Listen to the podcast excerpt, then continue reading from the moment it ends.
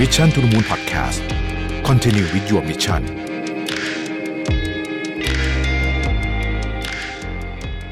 สวัสดีครับยินดีต้อนรับเข้าสู่ Mission to the Moon Podcast นะครับคุณอยู่กับเราพิธานุตสาหะครับ วันนี้เป็นวันของสรุปข่าวประจำสัปดาห์นะครับ วันนี้ผมไม่ได้อยู่ที่กรุงเทพนะฮะก็อาจจะหน้าตาสถานที่ดูแปลกตาสักนิดหนึ่งนะครับ แต่ก็พยายามที่จะอยากจะมาทุกสัปดาห์นะฮะจะได้เป็นงานสรุปข่าวกัน แล้วก็เป็นเหมือนกับตอนพิเศษนะฮะ มาเเล่าข่าวนะครับที่แบบรวดเร็วนะฮะฉับไวว่าหนึ่งสัปดาห์ที่ผ่านมาเนี่ยมีอะไรเกิดขึ้นบ้างนะครับ ขออนุญาตไปเริ่มต้นที่สงครามก่อนละกันนะครับ สงครามที่รัสเซียยูเครนนะฮะเเรื่องแรกเลยเนี่ยก็คือว่าเมื่อสัปดาห์ที่แล้วเนี่ยนะครับแอนโตนิโอกูตาเรสนะครับเลขาธิการของสหประชาชาติเนี่ยก็เดินทางไปเยือนอทั้งมอสโกแล้วก็ไปเยือนเอ่อที่เคียฟด้วยนะฮะแต่ว่ามันมีประเด็นตอนที่ ไปที่เคียฟนะครับปรากฏว่าระหว่างที่แอนโตนิโอกูตาเรสนะฮะแล้วจริงๆ มี VIP อีกท่านหนึ่งก็คืออนายกรัฐมนตรีของบัลแกเรียนะฮะอยู่ที่เคียฟนะก็รัสเซียก็ยิงนะครับเหมือนครับคล้ายๆกับว่ายิงจรวดมาที่เคียฟไม่ได้ยิงมาที่ตรงที่แอนโตนิโอกูตาเรสอยู่นะแต่ว่าก็อยู่ในเคียฟเหมือนกันนะฮะก็เลยเป็นประเด็นขึ้นมาพอสมควรนะครับเลขาธิการใหญ่ของ UN เนี่ยนะฮะ ก็เรียกร้องให้รัสเซียให้ความร่วมมือกับการสอบสวนนะฮะของคดีที่เมืองเออร์พินและเมืองบูชานะฮะแล้วก็บรเดนกานะครับที่มีเคสว่าเอ๊ะจะเป็นอาชญากรสงครามหรือเปล่านะครับแล้วก็เรียกร้องให้สงครามเป็นสิ่งที่สร้างความเสียหายที่สุด แล้วก็ประชาชนเป็นผู้รับกรรมนะครับนี่ก็คือสิ่งที่แอนโทนิโอกูเตเรสเรียกร้องนะครับในขณะเดียวกันเนี่ยแน่นอนครับว่าทางยูเครนเองก็บอกว่าคล้ายๆกับว่า ปูตินเนี่ยเหมือนกับว่าชูนิ้วกลางใส่เอ่อ UN นะฮะโวโลดิเมียร์เซเลนสกี้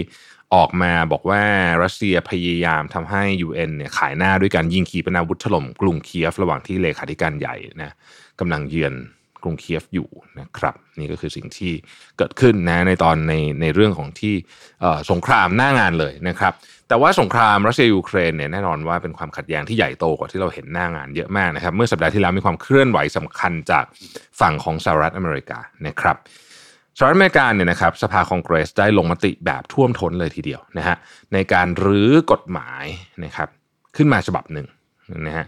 กฎหมายฉบับนี้เนี่ยก็คือ Lend and Lease นะฮะซึ่งมันเป็นกฎหมายที่เก่าแก่มากแล้วนะครับ เมื่ออายุสัก 80 ปีได้แล้วนะครับ สมัยรูสเวลต์นะฮะตอนนั้นเนี่ย วินสตันเชอร์ชิลล์นายกรัฐมนตรีของอังกฤษนยนะครับ ก็ขอความช่วยเหลือจากรูสเวลต์ตอนแรกจะอยากจะให้มาเข้าสงครามด้วยแต่ตอนแรกอเมริกันพยายามหลีกเลี่ยงนะการเข้าสงครามนะฮะทีนี้เนี่ยประธานาธิบดีรูสเวลต์ก็ไม่สามารถจะส่งกองกำลังไปได้นะครับ สิ่งที่ทำก็คือว่าออกกฎหมายให้ยืมและให้เช่านะฮะตอนนั้นก็ส่งพวกยุทโธปกรณ์ต่างๆ ไปให้อออังกฤษนะครับ กฎหมายให้ให้ยืมและให้เช่าเลน n ลีสเนี่ยนะฮะตอนนี้ก็เป็นเวอร์ชันใหม่นะฮะเป็นเวอร์ชันสำหรับยูเครนในปี 2012นะครับสภาคองเกรสเนี่ยอนุมัติร่างกฎหมายนี้ด้วยคะแนนเสียง 417 ต่อ 10 เสียงนะครับซึ่งถือว่าเป็นเรื่องที่ก็ไม่ได้เกิดขึ้นบ่อยแล้วกันนะครับเพราะว่านี่ก็คือว่าทั้งสองพรรคเนี่ยก็เทคะแนนให้กับร่างกฎหมายฉบับนี้นะครับปกติสองพรรคนี้เขาไม่ค่อยจะเห็นอะไรตรงกันสักเท่าไหร่นะฮะทั้งเดโมแครตแล้วก็รีพับลิกันนะฮะกฎหมายฉบับนี้เนี่ยเอ่อก่อนหน้านี้นะครับก็ได้ผ่าน เอ่อเอ่อวุฒิสภาของสหรัฐนะฮะคะแนนเสียงเป็นเอกฉันท์เลยนะครับก็คือเรียบร้อยแล้ว เพราะฉะนั้นตอนนี้เนี่ยกฎหมายก็จะส่งไปยัง White House นะครับแล้วก็ทันทีที่โจไบเดนลงนามก็จะสมบูรณ์นะครับ ประโยชน์หรือว่าสิ่งที่รัฐบาลสหรัฐพยายามทำในการผ่านกฎหมายนี้นะครับ ก็คือว่าสหรัฐจะสามารถส่งออกยุทโธปกรณ์ทางการทหารให้กับยูเครนได้อย่างรวดเร็วมากยิ่งขึ้นนะครับ แล้วก็ยังสามารถช่วยเหลือประเทศอื่น ๆ ได้ด้วยนะครับ เช่นสมมุติว่ามี อะไรขึ้นเกิดขึ้นที่โปแลนด์ต่างๆนานาเหล่านี้นะครับกฎหมายฉบับนี้โดยเนื้อหาเนี่ยนะครับอนุญาตค่อนข้างครอบคลุมนะฮะหลายเรื่องบริษัทเอกชนของสหรัฐก็สามารถจัดส่งสิ่งของไปให้ประเทศพันธมิตรได้ ไม่ต้องรอขั้นตอนของราชการนะครับ การอนุมัติดังกล่าวเนี่ยนะฮะก็ทำให้การส่งอาวุธเนี่ยนะคิดว่าน่าจะเพิ่มขึ้นมากขึ้นด้วยนะครับ ประธานสภาผู้แทนสหรัฐแนนซี่เพโลซีเนี่ยกล่าวก่อนการ ลงมตินะบอกว่าทุกนาทีเนี่ยมีค่านะครับ แล้วก็กฎหมายที่เข้มแข็งหรือว่าหรือว่าฝ่ายนิติบัญญัติที่เข้มแข็งเนี่ยก็คือจะสามารถที่จะช่วยชีวิตของคนให้ปลอดภัยได้ทำนองนี้นะครับ นอกจากเรื่องกฎหมายนี้แล้วเนี่ยนะครับโจไบเดนเองเนี่ยก็ยังยื่นขอสภาคองเกรส ในการออกกฎหมายอีกฉบับหนึ่งนะฮะนี่เป็นกฎหมายเรื่องงบประมาณนะครับมูลค่า3 3 0 0 0 0ล้านดอลลาร์สหรัฐนะฮะเพื่อ ให้ความช่วยเหลือยูเครนนะครับซึ่งในร่างกฎหมายฉบับนี้เนี่ยซึ่งเป็นกฎหมายงบประมาณเนี่ยก็พูดครอบคลุมถึงทั้งการทหาร แล้วก็เรื่องที่ไม่ใช่การทหารด้วยนะครับ แล้วก็โจไบเดนก็ยังบอกว่าราคาของสันติภาพแพงกว่านั้นนะฮะทำนองนี้นะครับ ก็อันนี้ก็คือฝากทางฝากฝั่งของสหรัฐเอง ในฝากฝั่งของพันธมิตรนะพันธมิตรสหรัฐของสหรัฐและชาติตะวันตกเนี่ยนะครับ อังกฤษกับเยอรมันเองก็ ส่งอาวุธที่หนักขึ้นเรื่อยๆนะครับพูดง่ายคือว่าตอนนี้เนี่ยมันเข้าใกล้จุดที่เกือบเกือบอีกนิดเดียวจะเป็นสงครามตัวแทนอย่างเต็มรูปแบบก็ว่าได้นะครับเพราะตอนนี้ยุทโธปกรณ์ต่างๆ ที่สหรัฐและชาติพันธมิตรตะวันตกส่งเข้าไปเนี่ยก็แน่นอนนะฮะทำให้แสงยานุภาพของยูเครนเนี่ยเพิ่มขึ้นนะครับนะฮะอันนี้ก็เป็นฝั่งของยูเครนทีนี้ ตัวรัสเซียเองนะครับก็มีหลายประเด็นที่น่าจับตามองเหมือนกันนะฮะประเด็นที่หนึ่งที่เราต้องคุยกันก็คือเรื่องของการตัดการส่งแก๊สนะครับให้กับสองประเทศตอนนี้ก็คือโปแลนด์แล้วก็บัลแกเรียนะฮะเพราะว่าทั้งสองประเทศเนี่ยปฏิเสธที่จะไม่จ่ายเงินเป็นเงินรูเบิลตามสิ่งที่รัฐบาลรัสเซียนะครับบอกเรียกร้องให้จ่ายเนี่ยนะฮะก็เลยก็เลยตัดการส่งแก๊สนะครับซึ่งพอตัดการส่งแก๊สเนี่ยแน่นอนว่าจริงๆเนี่ย คนที่น่าจะหนักนะฮะก็คือเยอรมัน ซึ่งยังไม่ถึงกำหนดการจ่ายเงินนะครับต้องบอกว่ารัฐวิสาหกิจของรัสเซียที่ส่งแก๊สเนี่ยก็คือแก๊สGazprom เนี่ยนะฮะได้ประกาศระงับการส่งแก๊สธรรมชาติให้แก่โปแลนด์แล้วก็บัลแกเรียเป็นที่เรียบร้อยแล้ว หลังจาก 2 ประเทศปฏิเสธนะฮะที่จะจ่ายเงินค่าแก๊สธรรมชาติเป็นรูเบิลอย่างไรก็ดีนะฮะบรูมเบิร์กเนี่ยก็มีรายงานว่าบริษัทในทวีปยุโรป 4 รายนะฮะในที่นี้เนี่ยเขาไม่ได้ระบุชื่อแต่ว่าก็มีการไป ค้นหากันมามีบริษัทอิตาลีเป็นต้นเนี่ยนะครับ ตกลงที่จะทำการซื้อขายแก๊สกับรัสเซียเป็นเงินรูเบิลนะฮะทีนี้เนี่ยบรูมเบิร์กก็ยังอ้างรายงานถึงว่าตอนนี้เนี่ยบริษัทในมีบริษัทที่ยุโรป 10 บริษัทที่ดำเนินการเปิดบัญชีกับ g a z p r o m Bank นะครับซึ่งเป็นธนาคารที่ยังไม่ถูกแบนนะยังไม่ถูกแบนนะครับ ในปัจจุบันนี้เนี่ยรัสเซียส่งออกก๊าซธรรมชาติให้แก่ 23 ทวีปในประเทศยุโรปนะครับและหลังจากที่เริ่มทำสงครามยูเครนนะครับก็ตามมาด้วยการประกาศคว่ำบาตรรัสเซียใช่ไหมฮะแล้วก็รัสเซียก็ตอบโต้โดยการกำหนดให้ประเทศที่คว่ำบาตรต้องชำระเงินค่าก๊าซธรรมชาติเป็นเงินสกุลรูเบิลเท่านั้น หลายประเทศเองเนี่ยโดยเฉพาะประเทศที่ใกล้ๆกับรัสเซียนะครับก็พึ่งพาก๊าซธรรมชาติจากรัสเซียเยอะเหมือนกันนะฮะ ในอีกมุมหนึ่งนะครับเราก็พยายามที่จะมองหลาย ๆ ด้านเนี่ยนะครับสำนักข่าวรอยเตอร์ก็รายงานว่ารัสเซียเนี่ยกำลังดำเนินธุรกรรมที่ดูเหมือนจะเป็นการยอมจ่ายหนี้เป็นเงินสกุลดอลลาร์เพื่อไม่ให้รัสเซียเนี่ยอออยู่ในสถานะ default หรือว่าผิดนัดชำระหนี้นะครับโดยมีการชำระคืนเงินหลายก้อนนะครับที่ผู้กู้เป็นต่างชาติแล้วยังค้างชำระอยู่นะครับ ก่อนหน้านี้เนี่ยรัสเซียกล่าวว่าจะจ่ายหนี้ต่างประเทศเป็นเงินรูเบิลของรัสเซียเท่านั้นตราบใดที่เงินสำรองของประเทศยังไม่ถูกปลดล็อกจากมาตรการลงโทษทางเศรษฐกิจคือเงินสำรองของรัสเซียจริงๆมีเยอะมาก แต่ว่ามันถูกล็อกอยู่นะครับคล้ายๆกับไป sanction ใช่ไหม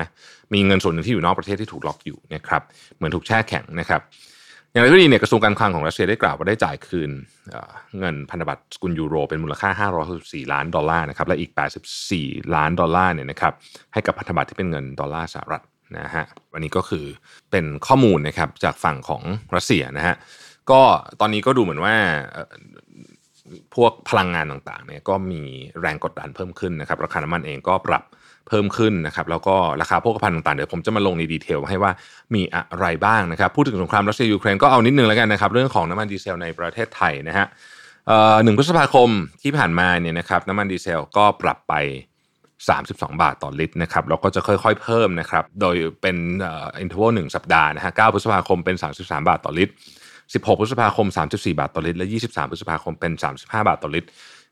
cap ไว้ตรงนี้นะครับอย่างไรก็ดีเนี่ยนะฮะขอโน้ตนิดนึงว่ามันมีภาษีสรรพสามิตที่กระทรวงการคลังลดให้อีก 3 บาทนะครับซึ่งก็จะหมดอายุรู้สึกจะปลายเดือนพฤษภาเนี่ยนะครับถ้าเกิดกระทรวงการคลังไม่ต่อให้เนี่ยถ้าสมมติไม่ต่อทางก้อนนะฮะก็จะบวกไปอีก 3 บาท อันนี้ต้องรอดูอีกทีหนึ่งว่ากระทรวงการคลังจะว่ายังไงนะครับ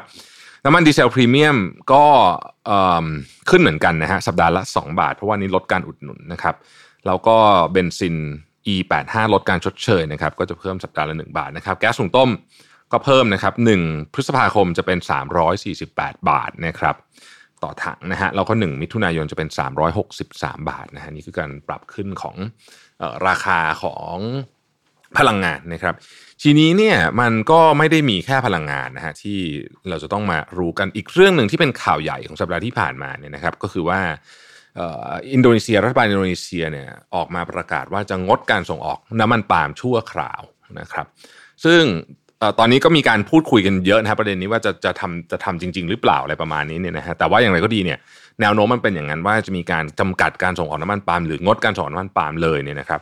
ถ้าเรื่องเกิดขึ้นทำไมมันถึงจะกระทบหนักก็เพราะว่าอินโดนีเซียเนี่ยเป็นผู้ผลิตน้ำมันปาล์มเนี่ยที่ใหญ่ที่สุดในโลกนะครับ คือประเทศที่ผลิต 2 ประเทศใหญ่สุดเนี่ยคืออินโดนีเซียกับมาเลเซียรวมกัน 80%นะครับแล้วก็น้ำมันปาล์มเนี่ยเป็นน้ำมันพืชที่มีการบริโภคสูงที่สุดนะครับ น้ำมันในโลกเนี่ยที่เขาบริโภคกันเนี่ยนะครับเอาไปใช้ผลิตเอาบริโภคด้วยเอาไปผลิตค้าขายต่างๆนานาเนี่ยอันดับหนึ่งคือน้ำมันปาล์ม40%นะครับรองลงมาก็จะเป็นน้ำมันถั่วเหลือง นะครับแล้วก็คาโนล่าออยล์แล้วก็น้ำมันเมล็ดดอกทานตะวันนะฮะทีนี้อินโดนีเซียเนี่ยเป็นผู้ผลิตส่งออกแล้วก็ใหญ่ที่สุดในโลกเนี่ยคิดเป็นมาสัก60%นะครับของสป라이ทั้งหมดรองมาก็คือมาเลเซียประมาณ20นะฮะแล้วก็ผู้ซื้อรายใหญ่ก็จะมีอินเดียนะฮะจีนปากีสถานบังกลาเทศอียิปต์แล้วก็ยุโรปนะฮะที่เป็นผู้ซื้อรายใหญ่ ทีนี้เนี่ยพอน้ำมันปาล์มถ้าอินโดหยุดส่งออกปุ๊บเนี่ยนะฮะราคาน้ำมันอย่างอื่นเนี่ยก็จะเพิ่มขึ้นตามไปด้วย น้ำมันปาล์มเนี่ยไม่ได้ถูกใช้ในการบริโภคแบบเอามาผัดอาหารเท่านั้นนะฮะยังถูกใช้ในการเป็นส่วนประกอบของไบโอดีเซลซึ่งเมืองไทยเนี่ยใช้น้ำมันปาล์มที่ผลิตได้เนี่ยประมาณสักเกือบครึ่งนะฮะไปใช้ในไบโอดีเซลนะครับแล้วก็ยังเป็นส่วนประกอบสำคัญของสินค้าที่เราเรียกว่าสินค้ากลุ่ม FMCG ทั้งหลายนะครับไม่ว่าจะเป็นเครื่องสำอาง ขนมนะฮะคุกกี้บิสกิต ช็อกโกแลตนะฮะอะไรพวกนี้เนี่ยนะครับสบู่สบู่เนี่ยนะฮะมีน้ำมันปาล์มเป็นส่วนประกอบทั้งสิ้นดังนั้น การเพิ่มขึ้นของราคาน้ำมันปาล์มเนี่ยจะส่งผลกระทบต่อสินค้าอุปโภคบริโภค ทั่วโลกอย่างแน่นอนนะครับ ราคาน้ำมันเนี่ยเป็นราคาน้ำมันน้ำมันที่ไม่ใช่น้ำมันดิบเนี่ยนะฮะแล้วก็สินค้าโภคภัณฑ์ต่างๆเนี่ยเพิ่มขึ้นอย่างน่าตกใจ ผมเอาเฉพาะปีนี้นะครับคือจะให้ดูว่าภาพของ ภาพของน้ำมันเนี่ยนะฮะมันเพิ่มขึ้นเยอะขนาดไหนนะครับน้ำมันปาล์มปีนี้ปีเดียวเนี่ยนะฮะผ่านมาแค่ 4 เดือนเนี่ยนะฮะเพิ่มมาแล้ว 83.6%นะครับแต่ถ้าเกิดดูย้อนกลับไปสักสองสปีเนี่ยมันเพิ่มมาประมาณ 400%นะครับข้าวสาลีเพิ่มขึ้น 42%ปีนี้นะครับโกโก้นะฮะเพิ่มขึ้นเล็กน้อยนะครับประมาณ8%นะครับคัตตอนเพิ่มขึ้น 76%นะครับ ส้มน้ำส้มเนี่ยนะฮะเพิ่มขึ้น 66%นะครับกาแฟเพิ่มขึ้น 57%นะครับข้าวโอ๊ต70%นะครับข้าวนะครับเพิ่มขึ้น 27%เอ่อคาโนล่านะครับ3.2%น้ำตาลชานะฮะและข้าวโพดประมาณ 10 กว่าเปอร์เซ็นต์เพราะฉะนั้นเนี่ยเรากำลังเจอสิ่งที่หลายคนกลัวมาก ๆ เขาเรียกว่า commodity price shock เนี่ยคือการเพิ่มขึ้นอย่างรวดเร็วพวกนี้เนี่ยแล้วมันก็จะอยู่ไปในระยะหนึ่ง แล้วมันกระทบกับผู้คนจำนวนมากนะครับ เพราะฉะนั้นโลกกำลัง เจอความท้าทายสำคัญนะครับ ตอนนี้น้ำมันปาล์มเริ่มต้นแล้วเนี่ย มันไม่ได้ส่งผลแค่ราคาน้ำมันปาล์มอย่างที่บอกนะครับ ราคาน้ำมันถั่วเหลืองดอกทานตะวันอะไรก็ตามที่มันใช้แทนกันได้เนี่ย ก็พุ่งขึ้นไปด้วยนะครับ น้ำมันดอกทานตะวัน ซึ่งที่ยุโรปเนี่ยเขาใช้กันเยอะมากเนี่ยนะฮะ ยูเครนเป็นประเทศสำคัญที่ผลิตด้วยนะแน่นอน เพราะฉะนั้นกระทบหนักมากๆนะฮะ หนักจริง ๆ นะครับ ตอนนี้ก็ต้องติดตามเรื่องนี้กันต่อไปนะครับ อีกประเด็นหนึ่งที่น่าสนใจเหมือนกันก็คือว่าการมีการประชุมกำหนด เรียกว่าเป็นการประชุมผู้นำอาเซียนกับสหรัฐนะครับในวันที่ 12-13 พฤษภาคมที่วอชิงตันดีซีล่าสุด คุณดอนปรมัตวินัยเนี่ยรองนายกรัฐมนตรีและรัฐมนตรีกระทรวงต่างประเทศนะครับ กล่าวถึงการประชุมดังกล่าวว่าก็จะจัดขึ้นที่สหรัฐอเมริกานะครับตั้งแต่วันที่ 12-13 พฤษภาคมเนี่ยครับแล้วก็ก่อนหน้านี้เลื่อนมานะฮะแล้วก็มาแล้วก็มาจัดวันนี้นะครับ ยืนยันนะฮะคุณดอนยืนยันบอกว่าไม่เกี่ยวข้องกับสถานการณ์สงครามรัสเซียยูเครน แต่อย่างใดนะฮะนี่รัฐมนตรีต่างประเทศของเรายืนยัน แต่ว่าแน่นอนครับว่าการประชุมครั้งนี้ก็ต้องถูกจับตาแน่นอนนะครับเพราะมันเกิดขึ้นในช่วงที่มีวิกฤตเรื่องของรัสเซียยูเครนอยู่นะครับการประชุมนี้เป็นการประชุมแบบเต็มรูปแบบนะฮะก็คือไปเจอตัวกันนะครับเป็นตัวตัวจริงๆนะครับแล้วก็มีการคาดการณ์ว่านายกรัฐมนตรีพลเอกประยุทธ์จันโอชาจะเดินทางไปร่วมประชุมด้วยตนเองนะครับอันนี้ก็คือข้อมูลนะฮะว่าจะเกิดการประชุมนี้ขึ้นซึ่งก็ เดี๋ยวต้องดูว่าจะเป็นยังไงต่อไปนะครับท่าทีของประเทศอาเซียนถูกจับตามองแน่นอนโดยเฉพาะจากจีนนะครับนะฮะเพราะตอนนี้ก็ต้องบอกว่าเอ่อแถวนี้เนี่ยนะฮะเรื่องของความขัดแย้งเรื่องของใครจะไปอยู่กับใครอะไรยังไงนะฮะเอ็นเอียงฝ่ายไหนมากกว่ากันเนี่ยมันมันเข้มข้นนะฮะมันเข้มข้นมากๆนะครับ อีกข่าวหนึ่งนะครับ ตอนนี้ Moderna นะฮะได้ยื่น FDA นะครับขออนุมัติให้ใช้วัคซีนโควิดนะฮะในเด็กเล็ก นะครับ เด็กเล็กก็คือเด็กตั้งแต่ตั้งแต่เป็นทารกเลยนะครับ จนถึง 5 ขวบ คือปัจจุบันนี้เนี่ยเราทวนกันนิดนึงนะฮะคือตอนก่อนหน้านี้เนี่ยไฟเซอร์เนี่ยได้รับอนุมัติผลิตวัคซีนสำหรับเด็ก 5 ขวบใช่ไหมนะฮะแต่ว่าเด็กต่ำกว่า 5 ขวบตอนนี้ไม่มีวัคซีนนะครับ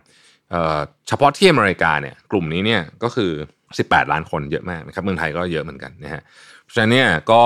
โมเดอร์นาก็ยื่นขอนะครับเขามีการทดลองว่าเด็กเนี่ยอายุตั้งแต่ 6 เดือนถึง 5 ปีนะครับเป็นสูตรอ่อน นะฮะหนึ่งใน 4 ของโดสปกตินะครับอันนี้ก็เป็นข้อมูลที่มาจากโมเดอร์นาแล้วก็บอกว่าสามารถกระตุ้นภูมิคุ้มกันของเด็กได้ดีเท่าๆ กับกลุ่มเยาวชนที่อายุมากกว่าแล้วก็ใช้โดสเยอะกว่าด้วยนะครับ อันนี้ก็รอผลนะฮะสำหรับคนที่คิดว่าเอจะจะต้องฉีดให้กับลูกหลานหรือเปล่านะครับ ที่ยังอายุน้อยๆอยู่นะฮะ อีกข่าวหนึ่งนะครับ ก็เป็นข่าวสำคัญเหมือนกัน เพราะว่าหลังจากที่ประชุมกับผู้นำอาเซียนแล้วเนี่ยโจไบเดนมีกำหนดการเยือนเกาหลีใต้และญี่ปุ่นอย่างเป็นทางการนะครับแน่นอนว่ามาเยือนตอนนี้เนี่ยนะฮะทั้งเกาหลีใต้และญี่ปุ่นเนี่ยประเด็นสำคัญก็ต้องเป็นเรื่องของความมั่นคงนะครับแล้วก็เรื่องเศรษฐกิจนะครับก็จะพบกับทั้งพระบดีของเกาหลีใต้ แล้วก็นายกรัฐมนตรีญี่ปุ่นนะครับ ณวันที่ผมกำลังอ่านสรุปข่าวนี้อยู่เนี่ยผลการประชุม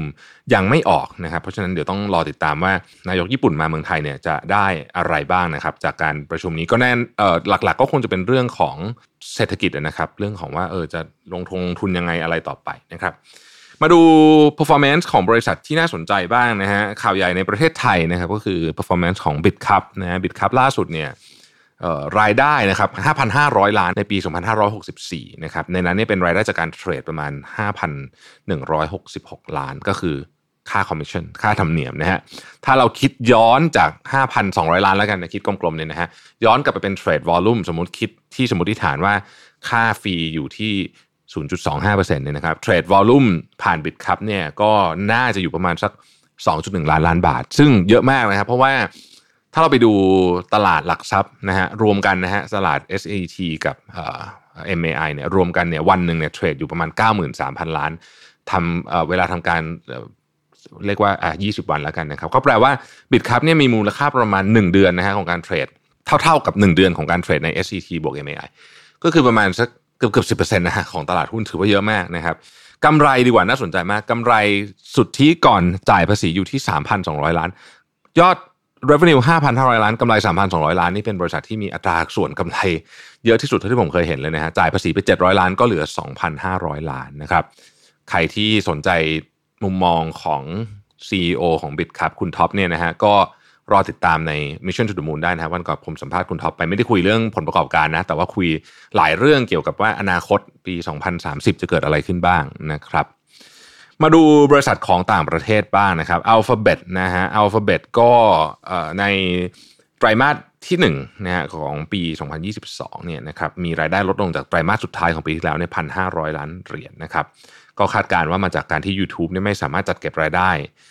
การโฆษณาได้ตามเป้านะครับหุ้นของ Alphabet ก็ปรับตัวลงแรงนะฮะหลังจากผลประกอบการออกประมาณ5%นะครับ Netflix นะฮะแน่นอนครับวันก่อนออสัปดาห์ที่แล้วพูดไปแล้วนะครับว่า Netflix เนี่ยรายได้ลดลงนิดหน่อยนะฮะ6.4%แต่ว่าไอ้ที่ลดลงเป็นครั้งแรกในรอบ 10 ปี คือยอด subscriber ซึ่งนักลงทุนก็ก็มองว่าแย่นะครับมองว่าแย่ก็หุ้นลงมโหฬารเลยนะฮะเมื่อสัปดาห์ก่อนหน้านี้นะครับก็ปรับตัวขึ้นมา ปรับขึ้นมาเล็กน้อยนะครับ แต่ก็ยังอยู่ในแดนลบนะฮะของหุ้น Netflix อยู่ ซึ่งแต่ก่อนถือว่าเป็นหุ้นที่ performance ดีมากๆนะครับ อย่างไรก็ดีนะฮะมีบริษัทที่ทำได้ดีด้วยนะครับนั่นคือ Microsoft นะ Microsoft ไตรมาสที่ 1 รายได้เพิ่มขึ้นถึง 18%นะครับเป็นประมาณเกือบเกือบ50,000 ล้านเหรียญนนะฮะมากกว่าที่คาดการด้วยนะครับ Microsoft เองเนี่ยก่อนหน้านี้จะถูกถูกวิพากษ์วิจารณ์อยู่เรื่องมีการเปลี่ยน terms and condition ของ license ต่างๆนะครับทำให้ผู้ใช้งานเนี่ยอาจจะมีค่าใช้จ่ายเพิ่มขึ้น แต่ว่า ผลงานของ Q1 ก็ก็ทำให้เห็นว่าเออ Microsoft ก็มาค่อนข้างจะถูกทางนะครับ แล้วก็ PC and Gaming Business น่าสนใจนะฮะ เปิดรายได้เพิ่มขึ้น 11%นะครับ แล้วก็ Cloud Division เนี่ยเพิ่มขึ้นถึง 26%เลยทีเดียวนะฮะนี่ก็คือผลประกอบการของบริษัทต่างๆ ที่น่าสนใจนะครับ ปิดท้ายด้วยเรื่องของการปรับราคาของสินค้าต่างๆนะฮะล่าสุดนะครับก็มีรายงานว่าทางมาม่าเนี่ยนะฮะก็แจ้งปรับราคาขายส่งนะครับ หลังจากอันไม่ไหวเหตุต้นทุนค่าขนส่งแป้ง แล้วก็น้ำมันพืชเนี่ยสามอย่างเนี่ยเพิ่มขึ้นนะฮะน้ำมันน้ำมันปาล์มนี่แหละเอามาทอดมาม่านะฮะค่าต้นเดือนพอคอเนี่ยนะครับราคาขายปลีกจะทยอยปรับตาม แต่ว่าคิดว่าอาจจะยังไม่ได้รับการอนุมัตินะฮะตัวซองเล็ก 6 บาทนะฮะอาจจะปรับตัวใหญ่แทนนะครับล่าสุดไทยเพรสเซนต์ฟู้ดจำกัดมหาชนเนี่ยนะครับผู้ผลิตมาม่าเนี่ยได้ทยอยแจ้งปรับราคาสินค้าไปยังคู่ค้าต่างๆนะครับหลังจากพยายามตรึงราคามาตั้งแต่ปลายปีนะฮะมาม่านี่รู้สึกจะไม่ได้ขึ้นราคามา 14 ปีแล้วนะครับ สินค้าที่มาม่าแจ้งปรับราคาหลักๆ ก็จะมีกลุ่มเส้นสีเหลืองนะครับอาทิรสต้มยำกุ้งรสหมูสับเป็นต้นนะฮะโดยมีการปรับราคาเพิ่มขึ้น 2-3 บาท ต่อกล่อง 32นะฮะหรือประมาณ 10-14 บาทต่อหลังลังก็คือ 182นะครับส่วนเส้นขาวนะครับเช่นเส้นหมี่น้ำใสแล้วก็มาม่าคับเนี่ยยังไม่มีการปรับราคานะฮะการปรับราคาขายส่งดังกล่าวเนี่ยนะครับ จะทำให้ราคาขายมาม่าปรับเป็นกล่องละ145 บาทจากเดิม 143 บาท และลังละ 870 บาทจาก 858 บาทนะครับก็คิดว่าน่าจะเริ่มต้นในช่วงเดือนพฤษภาคมนี้แหละนะครับ ขณะที่คุณสมชายพรรัตนเจริญนะครับ ท่านเป็นนายกสมาคมค้าส่งค้าปลีกของไทยเนี่ยกล่าวในเรื่องนี้ว่าผู้ผลิตบะหมี่กึ่งสำเร็จรูป 2 รายใหญ่ก็คือมาม่าและไวไวเนี่ยได้ปรับขึ้นราคาขายส่งตั้งแต่ช่วงต้นเดือนเมษานะครับประมาณ 3 บาทต่อกล่องนะฮะ แล้วก็ขณะนี้มี 2 แบรนด์นะครับก็คือยำยำแล้วก็นิชินเนี่ยยังไม่แจ้งปรับราคาขายส่งนะครับแต่คาดว่าก็น่าจะตามมาเร็วๆนี้นะครับอ่านะฮะเดี๋ยวต้องดูราคาขายปลีกนะครับต้องดูราคาขายปลีกนะว่าจะปรับขึ้นเยอะขนาดไหนนะฮะแล้วก็ไม่ใช่แค่มาม่านะครับของตอนนี้ก็ต้องบอกว่าทยอยพาเหรดกันขึ้นราคาจริงๆนะฮะก็ต้องคอยติดตามนะครับอีกเรื่องหนึ่งนะฮะก็คือเรื่องของการล็อกดาวน์ ปักกิ่งนะครับ วันนี้เนี่ยเซี่ยงไฮ้ดีขึ้นมาแล้วนะครับ ปักกิ่งเองก็มีแนวโน้มอาจจะถูกล็อกดาวน์ถ้าเกิดว่าใช้ logic เดียวกับเซี่ยงไฮ้นะครับ ซึ่งก็แน่นอนครับว่าเรื่องของ supply chain disruption นะฮะตอนจากนโยบายนี้เนี่ยบลูมเบิร์กก็รายงานว่านักวิเคราะห์คาดการณ์ว่า supply chain ปีนี้จะหนักกว่าปีที่แล้วนะครับ ปีที่แล้วนึกว่าหนักแล้วเนี่ยปีนี้จะหนักเพราะว่าการล็อกดาวน์ของจีนเนี่ยน่าจะมีไปอีกสักอย่างน้อยที่สุดหนึ่งไตรมาสนะครับอาจจะล็อกดาวน์หลาย ๆ หลายๆ โซนนะแต่ว่ามันกระทบกับ supply chain แน่นอนนะครับจีนเนี่ยมีสัดส่วนการค้าถึง 12%ของโลก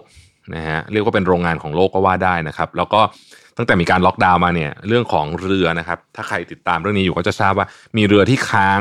อยู่เยอะมากนะฮะก็คือเข้าท่าไม่ได้ออกไม่ได้อะไรต่างๆนานาเหล่านี้เนี่ยนะฮะ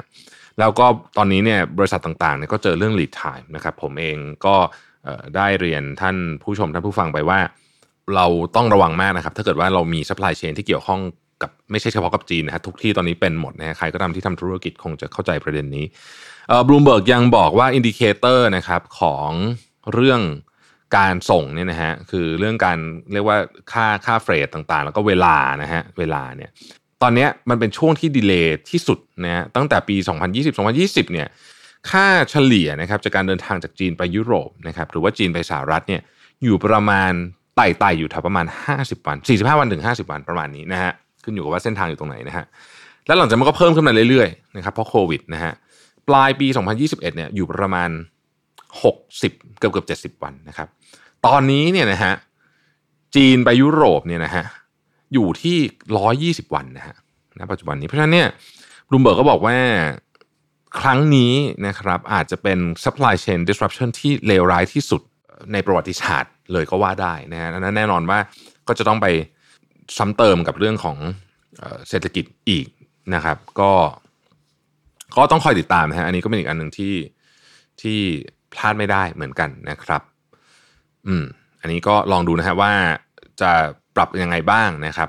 มันมีอีกเรื่องหนึ่งจริงๆ ผมพูดเร็วๆแล้วกันนะครับ ก็คือว่านโยบายของเรื่องของคล้ายๆ กับคนละครึ่งนะฮะว่าต่อไปจะใช้ยังไงต่อก็มีการพิจารณากันอยู่นะครับ ตอนนี้มีการปรับเบี้ยผู้สูงอายุนะครับไปแล้วนะฮะแต่ว่าเงินกู้ตอนนี้ในพรกเงินกู้ฉบับ 5 0 0แสนล้านเนี่ยนะครับ เราเหลืออยู่ประมาณสักเจ็ดหมื่นล้านนะครับ ซึ่งก็ถ้าใช้หมดนี้นะฮะ ก็จะต้องดูว่าจะมีการกู้เพิ่มหรือเปล่า แต่ว่ารัฐมนตรีคลังท่านเองก็ดูไม่อยากจะกู้เพิ่มสักเท่าไหร่นักนะครับ ตอนนี้นะฮะเดี๋ยวต้องลองดูว่าจะมีนโยบายอะไรออกมาบ้างนะครับ ผมก็จะมาคอยรายงานให้ทุกท่านทราบว่ามีนโยบายอะไรที่ออกมาบ้างนะครับ เพราะฉะนั้นช่วงนี้เองเนี่ยก็ต้องติดตามนะฮะข่าวเรื่องของราคาของสินค้าต่างๆ supply chain ต่างๆนะครับ เพราะมันส่งผลกระทบถึงกันหมดนะฮะณขณะนี้ยังไม่มี ข่าวดีสักเท่าไหร่ต้องบอกอย่างนี้จริง ๆ แต่ว่าเราก็ต้องหาทางอยู่รอดไปได้นะครับ ก็เป็นกำลังใจทุกท่านนะครับเราพบกันใหม่สัปดาห์หน้านะครับสำหรับรายการข่าวสำหรับ Mission to the Moon และ 5 minutes ยังมีทุกวันเหมือนเดิมนะครับ สวัสดีครับ Mission to the Moon Podcast Continue with your mission